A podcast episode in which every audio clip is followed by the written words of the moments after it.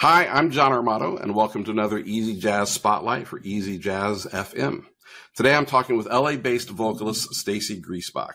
I think it was around 2015 when I had dinner with Staci in Los Angeles. We took a walk after dinner, and she mentioned she was wanting to record an album. And I mentioned, hey, I'm thinking the same thing. Fast forward a few years, and in the time it took me to release one album, The Drummer Loves Ballads, she released three multiple singles, and a series of 100 video performances in tribute to Ella Fitzgerald's 100th birthday. Uh, so she's lapped me several times, um, and I've been delighted to see her do it. Uh, I first met Staci under entirely different circumstances, though. I was an executive with the international PR firm uh, called Fleishman Hillard in Kansas City, which is where I'm from. And Staci was an intern, one of the most enthusiastic and talented ones we've had, I might add.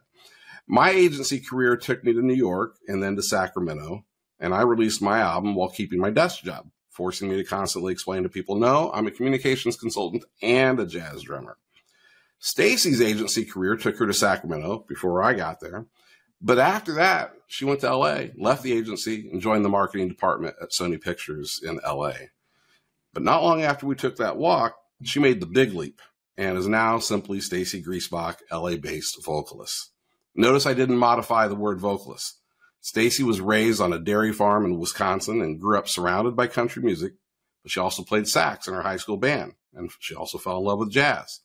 And just this week, she released a pop oriented Christmas single. She's as in love with Patsy as she is with Ella, and she has carved out a reputation for blending the two styles. And it works. Rolling Stone called Staci's first single, Walking After Midnight, a gorgeous jazz interpretation of the Patsy Cline classic. Since then, Staci has appeared at clubs and festivals around the country and continues to develop new projects. It's been my privilege to play drums with her on a couple of those dates, and I have to say, Staci has converted at least one snobbish jazz musician. I think her George Jones material in particular is deeply satisfying. We'll listen to some of that, some of her country meets jazz outings, and I think you'll be impressed. But first, let's say hello, Staci. Hello. Well, hi. I'm blushing now. You're you're you're all these all these glorious things said about me while I'm sitting here. I'm just like, can I well, record this? Oh, it is being recorded. It, it is being recorded, and there are glorious things to be said because there were glorious things that you did. I, I think it's wonderful what you've been doing, and it's been so. Um, I don't know, just it's been fun as a friend and a colleague, um, a fellow musician to watch you on your on your journey, and um, so first of all, I have to say, you know, congratulations on recording that album we talked about on our walk after dinner. uh, so I, I want to start with first memories. What are your first memories of country music, your first memories of jazz, and your first memories of thinking, hey, I think these things go together? You know, the earliest childhood memory I have is playing piano in our 1928 um, in our farmhouse with the 1928 Wellington upright piano. And it was this glorious piano that was, you know, one of those really old traditional pianos with the ivory keys and it was just stunning.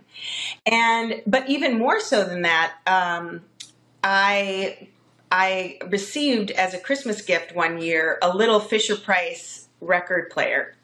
And this Fisher Price record player was like the end all be all for me. And it had, you know, Mary had a little lamb and all these little records. And once I graduated from that, my mom said, Well, you can play with my records. She had a great collection of 33s and 45s. And so I would put those 33s, those 45s on, and we, I, I can't believe to this day that she let me play with those records. But music was always a part of my childhood. I grew up, you know, playing the piano. Then I started taking lessons in band. I took the saxophone. I started singing the minute I got to school. And music was always part of everything that I did up through college. Um, you know, every every school program, every um, course, every summer course, every workshop, you know, I was there, and music was always part of it but jazz kind of came in when I started with the jazz band in high school and in middle school. And that was really through saxophone. Um, I did play a little bit of piano, but I don't know how well I played that. I was better. I was a better horn player than instrumental. And then when I went to school, um, you know, I I, um, I, I I performed with the Wisconsin Singers, and we were a singing and dancing troupe, and we did choreography and everything. So it kind of just continued my performance you know, regimen, if you will. Um, but country music was always something that was part of our childhood. I mean, growing up on the farm, growing up in rural America, you know, it was George Jones, it was Patsy Cline, it was Conway Twitty and Merle Haggard. And those voices were my childhood. But my mom also had like a little, it was like a little bit country, a little bit rock and roll. So mom always loved the Rolling Stones and, and all of that. So it's like, you know, and Elvis Presley and so I had this lovely balance of, you know, the, the radio station never st- stayed stuck at one spot. Do you and, remember there was there a particular time where you thought there's no reason why these country tunes I love couldn't be done in the swing style that I love in the jazz band. Was that not as a kid? Point? I mean, that was never that was never crossed my mind. I mean, I was just too worried about getting the tunes out, and you know, yeah. if I was with a barbershop quartet or a, jazz, a, saxophone quartet, it was like show up, play the notes, make sure you do it well. Right. Um, I, I, it really didn't cross my mind until, like you said, later in life, I started taking lessons um, to learn jazz piano and kind of relearning the instrument. And it was at that time I thought, hey, I got to start gigging. And believe it or not, I was a vice president at Sony Pictures, and I would leave the studio at 4:45 to hightail it up to the Loews Hotel, Hollywood and Highland, to gig on Friday nights. Yeah. And that's kind of where I worked out my book you know, I would pick some obscure Blossom Dearie songs. Sure. It was, you know, you'd throw in Blue Skies to open just to kind of a palate cleanser.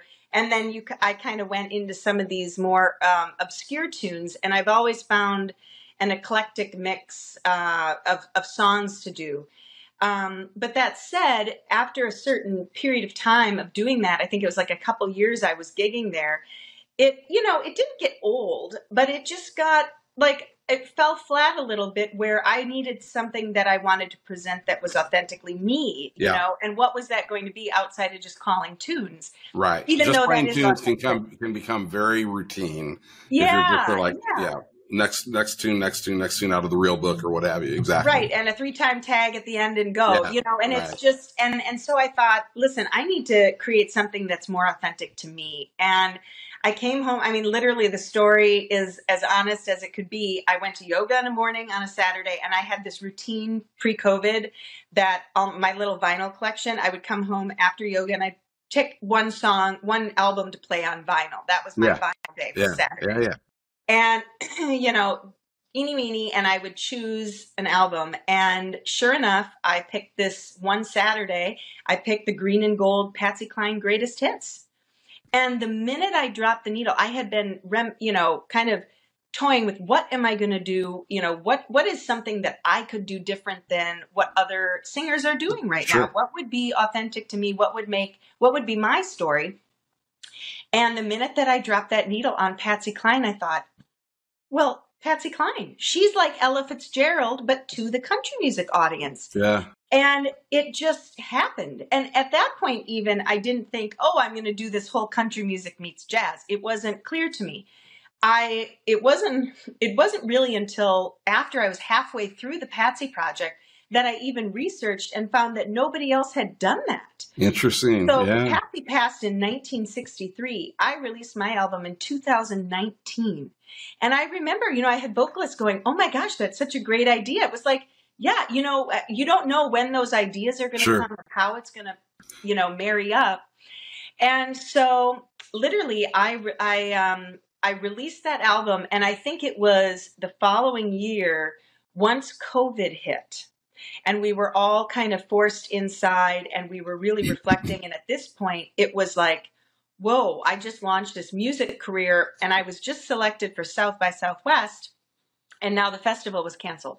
So, you know, we all have our COVID stories, but it's it the question for me was how do I make this, you know, what is this for me? And and it started um, dawning on me. All of a sudden, it was Shania Twain's 25th anniversary of The Woman in Me, and I went, oh my gosh, like the tw- that album was my high school. Yeah. So it's like if Patsy Cline was my childhood, Shania was my high school how am I not doing that? And then George Jones, Merle Haggard. I mean, it was just then it became almost overwhelming because this whole genre opens up. A, a, it's like a whole new world of possibilities for a jazz artist. Well, let's let's um, pause there and give people a chance to hear what we're talking yeah. about. Great. So uh, I, am going to uh, insert a cut here. We're going to play uh, "Walking After Midnight." This is from Staci's 2019 debut album, my Patsy Cline songbook, and uh, we'll come back and chat about it. Okay.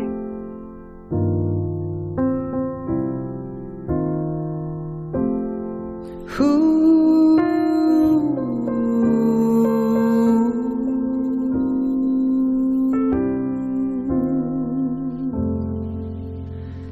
I go out walking after midnight out in the moonlight, just like we used to do. I'm always walking after midnight, searching for you.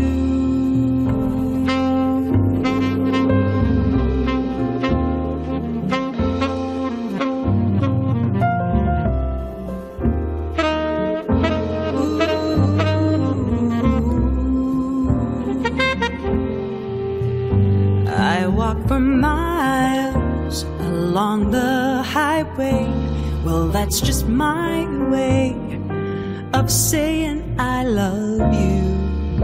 I'm walking after midnight searching for you.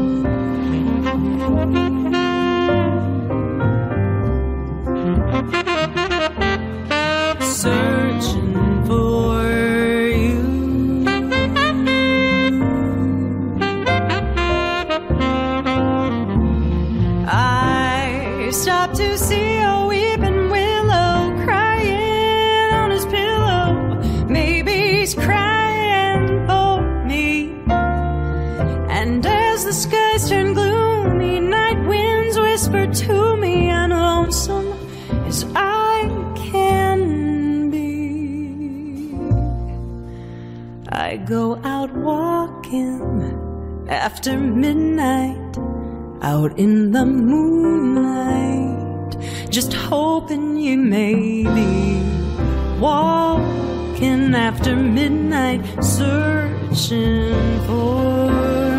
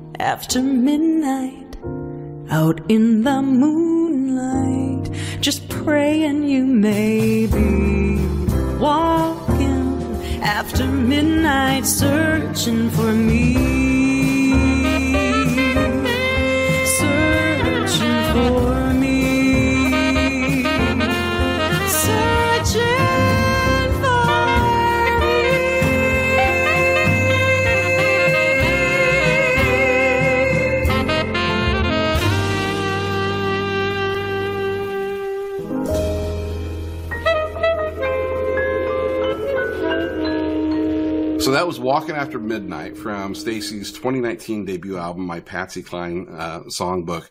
And, you, you know, Staci, I just, I've always loved that particular um, interpretation that you recorded. For me, there's a, a, moodiness to it that is just infectious. And, you know, and I, I actually went back and listened to the original to make sure I wasn't missing something. And the original is very matter of fact. It's maybe a little bluesy in places but I feel like you really pulled the shades down and turned the nightlight on on this tune. You know, it's it's it's got an intimacy and a reflectiveness about it. Uh, I, am curious if that was by intent or what led you to that particular, what I would call moody approach to it. Well, I'll share with you, you know, as the, so in addition to, you know, singing on all my albums and being the lead vocalist, I also am the producer. And so I put on my producer hat at the beginning of each project and really kind of think through what it is that I'm looking to have on the full album. Mm-hmm. And for these particular songs, um, where I'm reimagining something that's already written, not something myself that I write, I work with these incredible arrangers down here in Los Angeles, jazz piano players that are second to none, world class musicians. And for me, it's about putting together a vision of what I want the album to be and each tune, how I want the tune to go, what what I what I, you know, when I think about a tune, where does my mind take me? And I'll maybe jot down some notes and some ideas of where I think each song could go. And then I figure out, okay, based on that, which arranger would make the most sense to mm-hmm. assign that tune to. Mm-hmm. And then I make that marriage. And then once that marriage happens, usually um, with with each arranger, I've worked with probably four or five arrangers now, and mm-hmm each one has their own style. And I love right. that because then they bring their own style to it as well. So I may come with, hey, um, in, in this case, this arrangement was done for Walking After Midnight by Jeremy Siskind. And Jeremy and I met and we sat down at the piano. We worked through a few things. I kind of shared what my thoughts were. And then he has his incredible yeah. Right. You know, the, these these between Jeremy Siskind, Tamir Hendelman, Otmaro Ruiz, Matt Endall, Rasan Barber, Addison Frei, all these arrangers come with their backgrounds and they meet the song in a very new way too because they typically most of these jazz players don't know the tune. Right. Exactly. So that's very interesting. So it's, it's very, incredibly fresh for them, isn't it? Totally fresh. Yeah, that's a great so, point. So even if I have a bias of where I think the song will go, my job as a producer is to hold that bias back and have a little self restraint and hold that and give space to where the arranger sees and listen to that, then weigh in because what I've learned, and this happened specifically on Walking After Midnight, Jeremy came back with this arrangement, and there's so much space in the middle. Yeah. And I questioned it. I said, Jeremy, I don't know. It just seems like there's so much space there. Like, you know, do we want all of that? And you know, let's hear it again. And, you know, I mean, it was very much a collaboration, but I have to give my hats off. That was Jeremy's arrangement and it was well, beautiful. It, and it's outstanding. And, and the Caller musicians, you know, I was going to, I was going to mention that because you, yeah. you always work with A-list world class folks. Who did we hear on that particular cut? Was that Bob well, Sheppard Jeremy Siskind on piano and then Bob Sheppard on yeah. saxophone. And you know, we had talked when we when we mentioned when I mentioned that, and we were in we were going to the studio like I don't know a few weeks later, and he said, Staci, you're going to have Bob Sheppard there. You know, you just let him kind of sail. Yeah. And literally in the studio, it was, um, oh my gosh, who was on that? I, you know, I, I, I know that um, Jeremy was on piano. I'd have to look up who was on that track for. Yeah. I want to say it was Kevin Kanner, and it could have been um, uh, um, Alex Frank on bass. I, I, feel I you know it's funny this is 2019 I can't remember well, that. It's been a while and and you and you do work with a lot of great players I, and I know how you know these projects different people are in and out on different tracks and that sort of thing so uh, but I, I, knew I was hearing Bob for sure yeah was... but Bob was sitting you know we had tracked we were doing like leaving on your mind and he was going to play on that and then there was one other track in between and so he was kind of just chilling out there and he came in and just you know it's like I think we did two takes Done. Yeah. Well, so tell me, um, you know, you know, I've talked before about the occasional struggle of, well, the country stations don't want to play it because it's jazz. The jazz stations don't want to play it because it's country. But talk to me about the reception you've gotten from whether it's airplay or, yeah. or critics or reviews, especially now that it's had a chance to sort of find its audience and and and um, you, you've you know added to your catalog. What what are you hearing from both worlds, so to speak? Yeah, well, country country music is kind of in a unique space right now. It's so massive.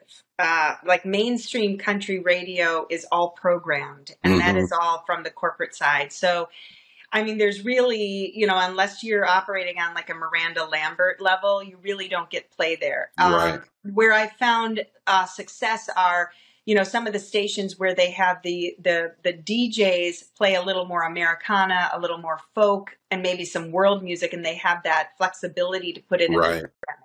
Um, so like mainstream country is still a, a goal to, but you know, for them to play a jazz tune, I think it'd be a little bit uh, jarring for their their listeners. The jazz audience, believe it or not, has been really receptive, and I think part of that is just you know why I love the jazz community so much and just the, the premise of jazz. Jazz, in and of itself, to me, means in its improvisational form, take one thing and build upon it. Mm-hmm. You know, then go to the next, then go to the next. It jazz has taught me about life in COVID. How do you how do you how do you respond to what's happening? What do you hear? What are you what are you seeing and how do you respond? Um, if you think something isn't right, how do you make it right by the next choice you make? Yeah. Jazz really has these life lessons built into the music. And well, so natural for me to to have this reception of, hey, that's interesting. Let's listen to that. You know, and I think um, you know, Downbeat gave my George Jones album a four star review, which I was just tickled about. And sure, that's amazing. You know, there's it's people still don't know me, and so I think it's a little bit of like you know the constant independent musician. Yeah, you can have all the promotional knowledge in your background.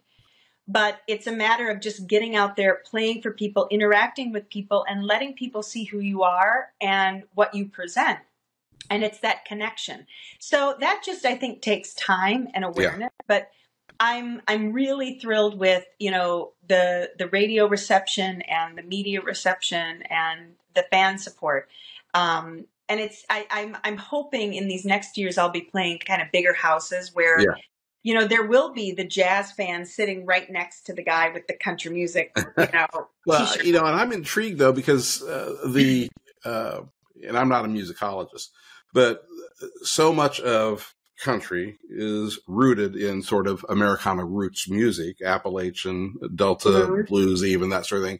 And of course, you know, jazz is based in, in the African American experience, which also had this roots music element, um, you know, uh, in, in rural parts of the South and that sort of thing. So there's, I got to, you know, believe that down deep those roots intertwine a little bit you know and, it's not too surprising to me that, a couple of trees with similar roots would, would have come from those experiences and uh, you know for me as a as a player and as a listener you know and i sort of joked about it in my intro but I hadn't listened to George Jones before because, you know, I'll own it. I was a snob. I just, I was never drawn to country music growing up and I sort of dismissed it. But the songwriting is incredible. The storytelling is incredible. And once you start to think about the the narrative, uh, maybe in a different melodic or lyrical setting, you really can get this amazing marriage. And I really have come to appreciate it in a way that I hadn't before. Um, so, well, but, originally I had I had thought about this. You know, I was studying Ella Fitzgerald, and I was studying, um, you know, how her what she did for Verve and her songbook session and everything. And you know what Norman Granz did with her. And I read a book. I mean, Norman Granz just is phenom. You know what he did with that music and with her was just incredible. And so I started thinking about it. And when I created my songbook series, Norman Granz was very much kind of in my zeitgeist because I was reading and studying Ella and her career. And uh, originally, I had thought about do I want to make it the Hank Cochran songbook? Do I want to make it the Harlan Howard songbook? Do I want to make it the Webb Pierce songbook? These are all songwriters from Nashville. And I love that. But I thought, well, Staci, you're already taking this and marrying this, and the yeah, like yeah, the Venn yeah. diagram is coming together. You're making that even smaller in terms of awareness. So I decided not to go that esoteric and you know, eccentric. But it's it's not really. I mean, you know, the the Patsy and George. George wrote a little bit. Patsy didn't write. Dolly, of course, right is is Oh, you know sure. one of the all time greatest songwriters of American music. So, you know, I think for me and Shania, Shania wrote all those songs. You know, she's the original songwriter along with Mutt Lange on on The Woman in Me. But um, you know, to me, it, it's all about the song and the songwriting, which is why I'm really excited that you know just now I've released or I'm releasing um, this new Christmas album, and on my holiday album there are my first four originals. And Well, I tell you what. John, my that little girl that sat at that 1920s Wellington piano is Yeah. a little bit excited about this. Well, a- as well she should be. I, I, you know, I had one original on my album, and it was a, it was a terrifying and delightful experience to give expression to that that part of, of myself. And I know how rewarding it can be to get done with a composition. Now, I, I wrote lyrics, not the music. Did you write lyrics and music? Is it? Is Yeah. It, okay. I did everything. comp- I played uh, it for my family last Christmas. My brother and his kids and my sister in law were sitting and we were FaceTiming. And I said, Hey, I've got a song. And my nephew was like, you know, he's Mr. Cool Cat, you know, and he was just like, okay, let's hear it, you know. And I got done playing and he's like, it's actually good. so, you know, it's like, Hey, Staci, that's not awful.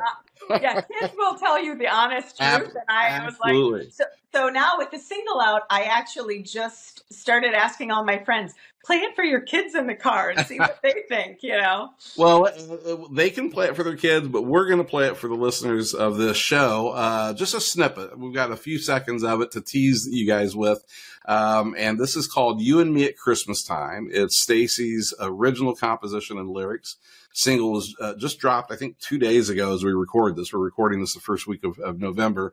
Uh, so we'll, we'll we're going to drop in a little bit of a teaser for you. Now, this is more of a pop, pop excuse me, a pop flavored uh, piece of music. So it gives you a flavor for the diversity of interests um, and range that Staci has. So let's take a listen to You and Me at Christmas Time. Cause it's you and me at Christmas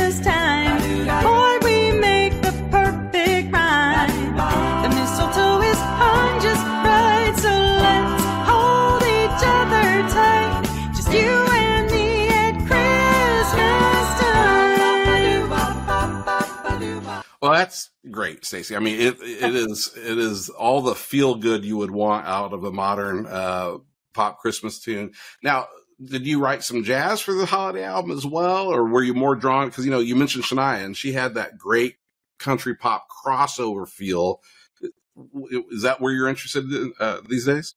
Well, you know, I like it all. I mean, that's the Yeah. thing. It's like, you know, I don't think, I, I don't do well with labels. Like when someone says, oh, you're a country artist, I kind of cringe. And then when someone says you're a jazz artist, I kind of, you know, it's like I don't feel like each hat fits properly. There's Yeah, there, there's said. not a hat that just says one thing. We aren't. And and I think as humans we we keep trying to label ourselves and it's just not you know, it's just good music is good music, they say. And Yeah. I mean, I hope that's what that's what I'm trying to to put out. Um, but yeah, my songwriting, you know, I mean, I've I've been writing for a while, and in fact, in the early 2000s, I went and did Nashville songwriting camps, and and the the Nashville Songwriting Association has great programming. Um, and my, you know, I think because I love jazz so much, and the intricacies and the the palette that you can paint Mm-hmm. jazz is just so immense Mm-hmm. as a songwriter, I there there's there's two ways I can go. Um, I can either put on a jazz hat and say, okay, today I'm going to channel um, Stardust, okay, and I'm going to play a little Stardust. What you know, let me hear Stardust. Okay, now what comes to what comes Mhm. to my mind, you know, and I want to do a song about love. And all of a sudden, bam, you know, or I wrote a song up at the Monterey Jazz Festival sitting on the rocks. And it was literally after listening to Cole, Nat King Cole, I was listening to him on my walk and I sat down, took the music off, and I wrote this tune, Asilomar. It was Asilomar State Beach.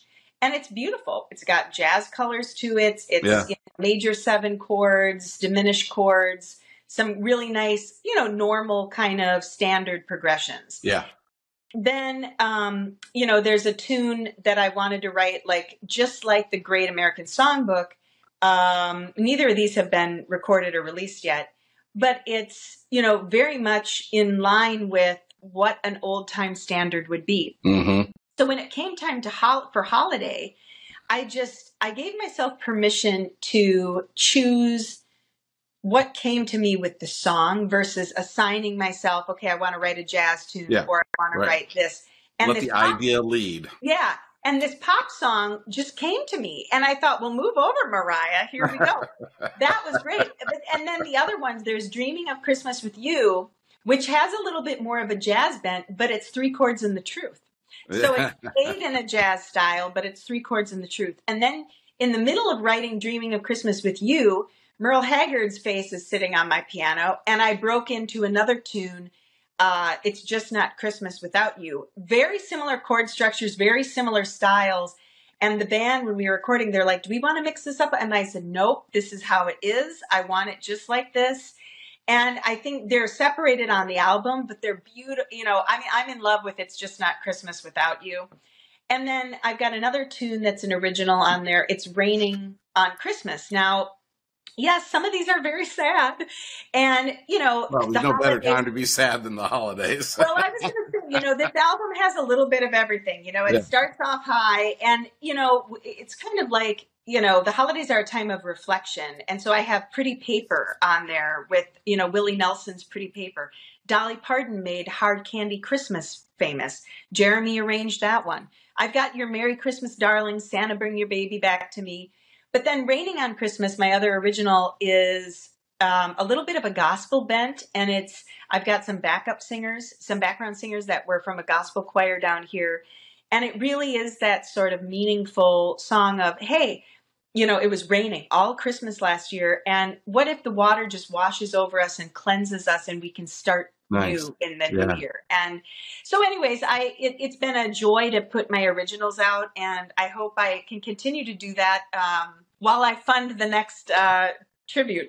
Well, let's move from the spiritual implications to the commercial. Now's a good time to tell people where they can find you Yeah. and your music online.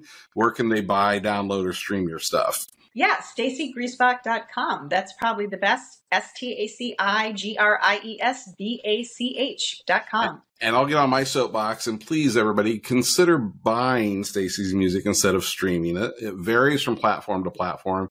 And most people are not aware of this, but it can take as many as a thousand streams for a musician to earn one dollar. So if you'd like the music you love to thrive, please buy it. Um, Yeah, so and I do have CDs available on my website for 15 bucks. You know, it's like, Yeah. a, like a Starbucks visit, you yeah, know? right, right. Uh, so um, let, let's talk a little bit about um, uh, some of the lessons maybe learned. You know, it's been a Yeah. while since you came out with Patsy. You've got the new album. As you reflect on your experiences in between, are there things you would do differently? What have you learned about the creative process or the music business or your own relationship to music? Well, you know, yeah. I, I mean, first of all, I think any vocalist would say, "Well, I'd love to go back and redo the vocals." I um, you know, my my Patsy album I recorded six months after leaving the studio, my vocals, and um, I was going through. You know, these last five years have been a transition for me, and you know, there's a reason that I did this at 40 versus doing this at 21. Mm-hmm. And, you know, fear is something we all deal with in the human experience. Um, and it is something that, you know, can kind of take over us and um, anxiety. And I think, you know, I needed, I needed, my soul needed this music, you know, and, uh, and it was, it was, so it, it was one of those things when I, when I recorded the vocals, each one of my albums, I can tell that my vocals are more confident and strong. And interestingly enough, I think a lot of the music business is up here. Mm. I think a lot of life is up there. A lot of life is up here. You know, it's right. I mean, the older we get, we can see these things, you know, and it you know it's it's hard we've and especially with what we've been through these last few years i mean it's just been challenging so to get your mind over that hump and to present something in a confident way, I think has been, you know, really my my most challenging moment of pushing through these fears and barriers that I have in my head to doing it. Yeah, and for interesting to hear me, for me, success, you know, when people say, "Oh, congratulations on the success," I kind of question it because I don't know what they mean. But for me, success means just doing it. Well, that's a perfect segue to an observation I had that I wanted to talk to you about. I mean, speaking of fears, you've always struck me as fearless, and and and and that's probably not the right word because what I observe, I think, is not somebody without fear, but somebody who uh, does things despite the fear, perhaps, which I think is really sort of the the ultimate form of fearlessness. And I think about you as somebody who uh, is unhesitant to knock on doors of people who maybe don't know who you are yet and to take leaps and to take risks. In particular, tell me if I've got this right. I seem to recall a story. Didn't you spend some time in Brazil um, learning to sing in Portuguese and, and incorporating Brazilian uh, music into your music?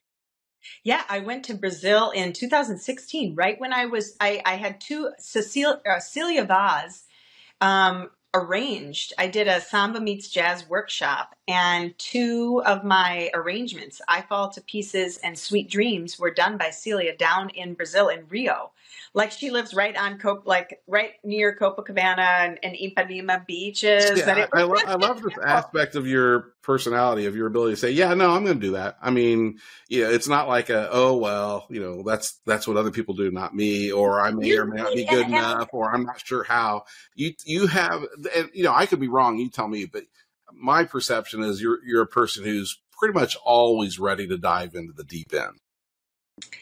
Well, you know, I, I know it looks like that, but I guess I guess that that's the funny thing, you know, is what other people see versus your own experience Yeah. yourself.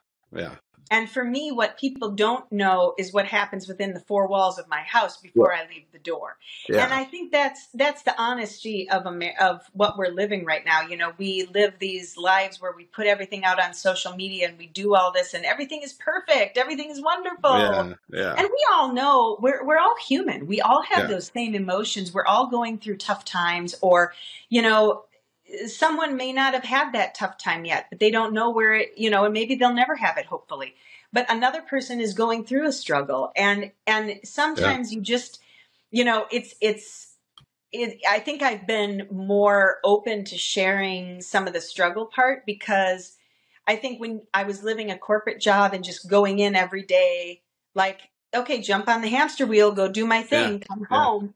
There was no no vulnerability in that. It was a it was a false security net to my own emotions and my own life. And I think that, you know, going off the grid and doing something that really matters to me, that I'm putting my own financing behind, that I'm doing my own my own skin is in the game. It just changes. It's so different than getting paid by a corporation to, you know, have a job. And yeah, so, you know, it. listen, I I very well could go back to that other world because, you know, you do have to make the money to Gotta pay the finance the album. Yeah, but but in the same instance yeah you know i do have that personality that i think i love to come into the room and meet people. I love people. I love organizing with people. I like making things. I love being creative. I love producing. But that's not to that's not to be said that that little farm girl still has to talk herself up and Yeah. say hey staci you got this. You can do this you know? And i think on this christmas album was the first time i sat in my recording studio with my i now was comfortable with my engineer. I now could be myself. You know yeah we would come out here and pour a whiskey every once in a while because we needed that. Yeah, you yeah. know? And i think there was just this um ease about it that i think the first time around it was like deer in the headlights. And so listen i'm i'm very i'm very proud of all of my albums and they show you know but when i listen back i hear this young a, a younger version of myself just vulnerable trying to do this you know? I think every musician goes through that. I mean, I certainly hear, you know, when I when I listen back, which I don't do very often anymore, but when I listen back to my album, uh, you know, I hear me in a place and time. yeah You know, it's it's it's Yes. a snapshot, and it immediately uh, puts in perspective growth since then or growth to that point, um, which is kind of a remarkable thing to be able to do. But but there's always that uh, there can be a little bit of a cringe involved in that too. But you know, speaking of, I'm going to bring several of these threads together. You're talking about you know the importance of getting off that hamster wheel, doing those things that matter to you. Uh, and I was talking about my perception of you sort of fearless and like, no, I'm going to go to Brazil. I'm going to learn this. I'm going to work with these kinds of folks. Uh, there's a tune on your George Jones album, uh, Walk Through This World with Me, mm. uh, where you sing in both English and Portuguese. Uh, and you've integrated that. You know, this is a passion of mine, that beautiful slow bossa feel. Uh, it's yeah. just so Brazilian in its sort of sway. And it's another one of those moments where this incredible you know, uh, classic country American lyric has this new life in this yeah. new musical setting. And, and, I'd love to play that for people. So let's take a listen to Walk Through This World with Me. And this is from uh, Staci's um, album, My George Jones Song.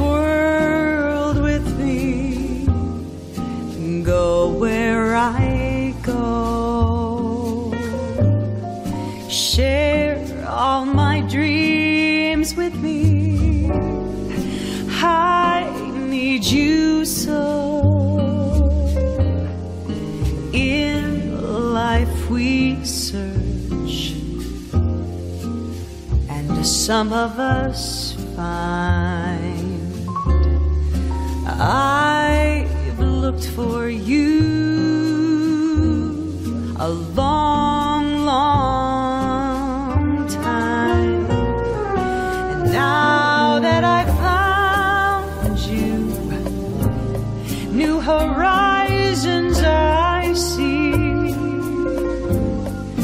Come, take my hand and walk through this world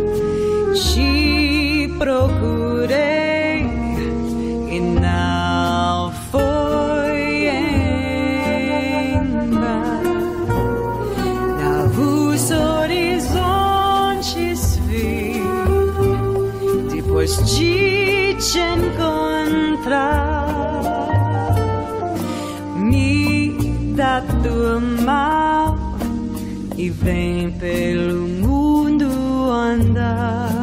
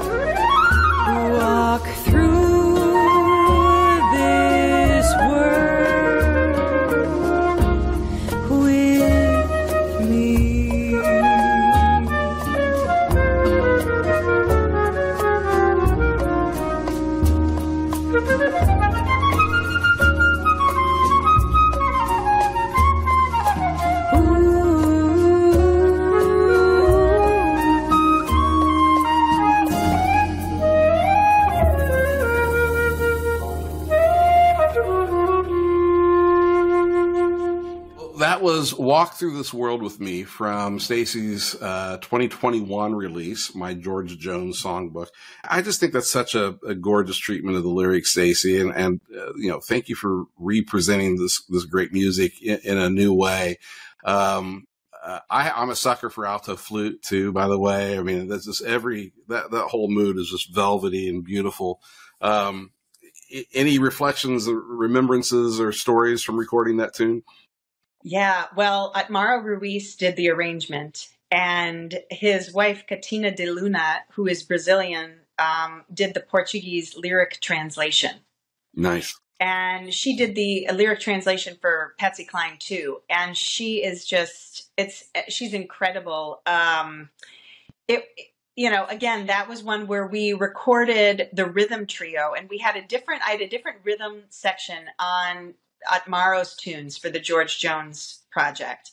Um, we we did like a, a, mega recording day in the studio. We started at like 10 a.m., went to five, then switched out the rhythm section and had a whole separate section oh, wow, uh, yeah. session going into the evening. It was it was I was on a high, so it didn't matter to me. I was ready to go.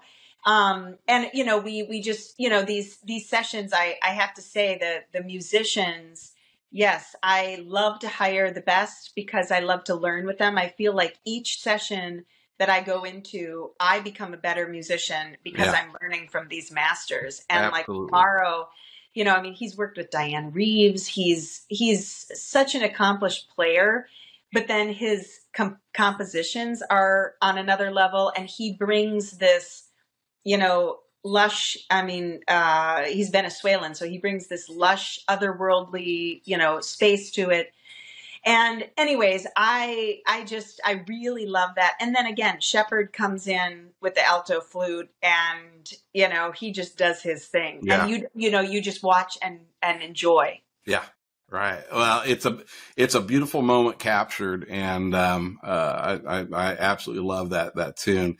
We are rapidly reaching the end of our time together, Staci. But uh, and I want to thank you for taking time to, to chat. Uh, I'm looking forward to being on the bandstand with you next yes. month uh, at the Sound Room in Oakland, uh, which will be a, a, real kick. But why don't you plug any other performances, projects you've got coming up? Let people know um, how they can engage with you, be a shameless self promoter right now. I love it. Well, it is going to be a California Christmas. We're going to be in Los Angeles at the at um, the conference room in Playa del Rey on December one. Then December fourteen, we go up to the Sound Room in Oakland with John featured uh, on the drums.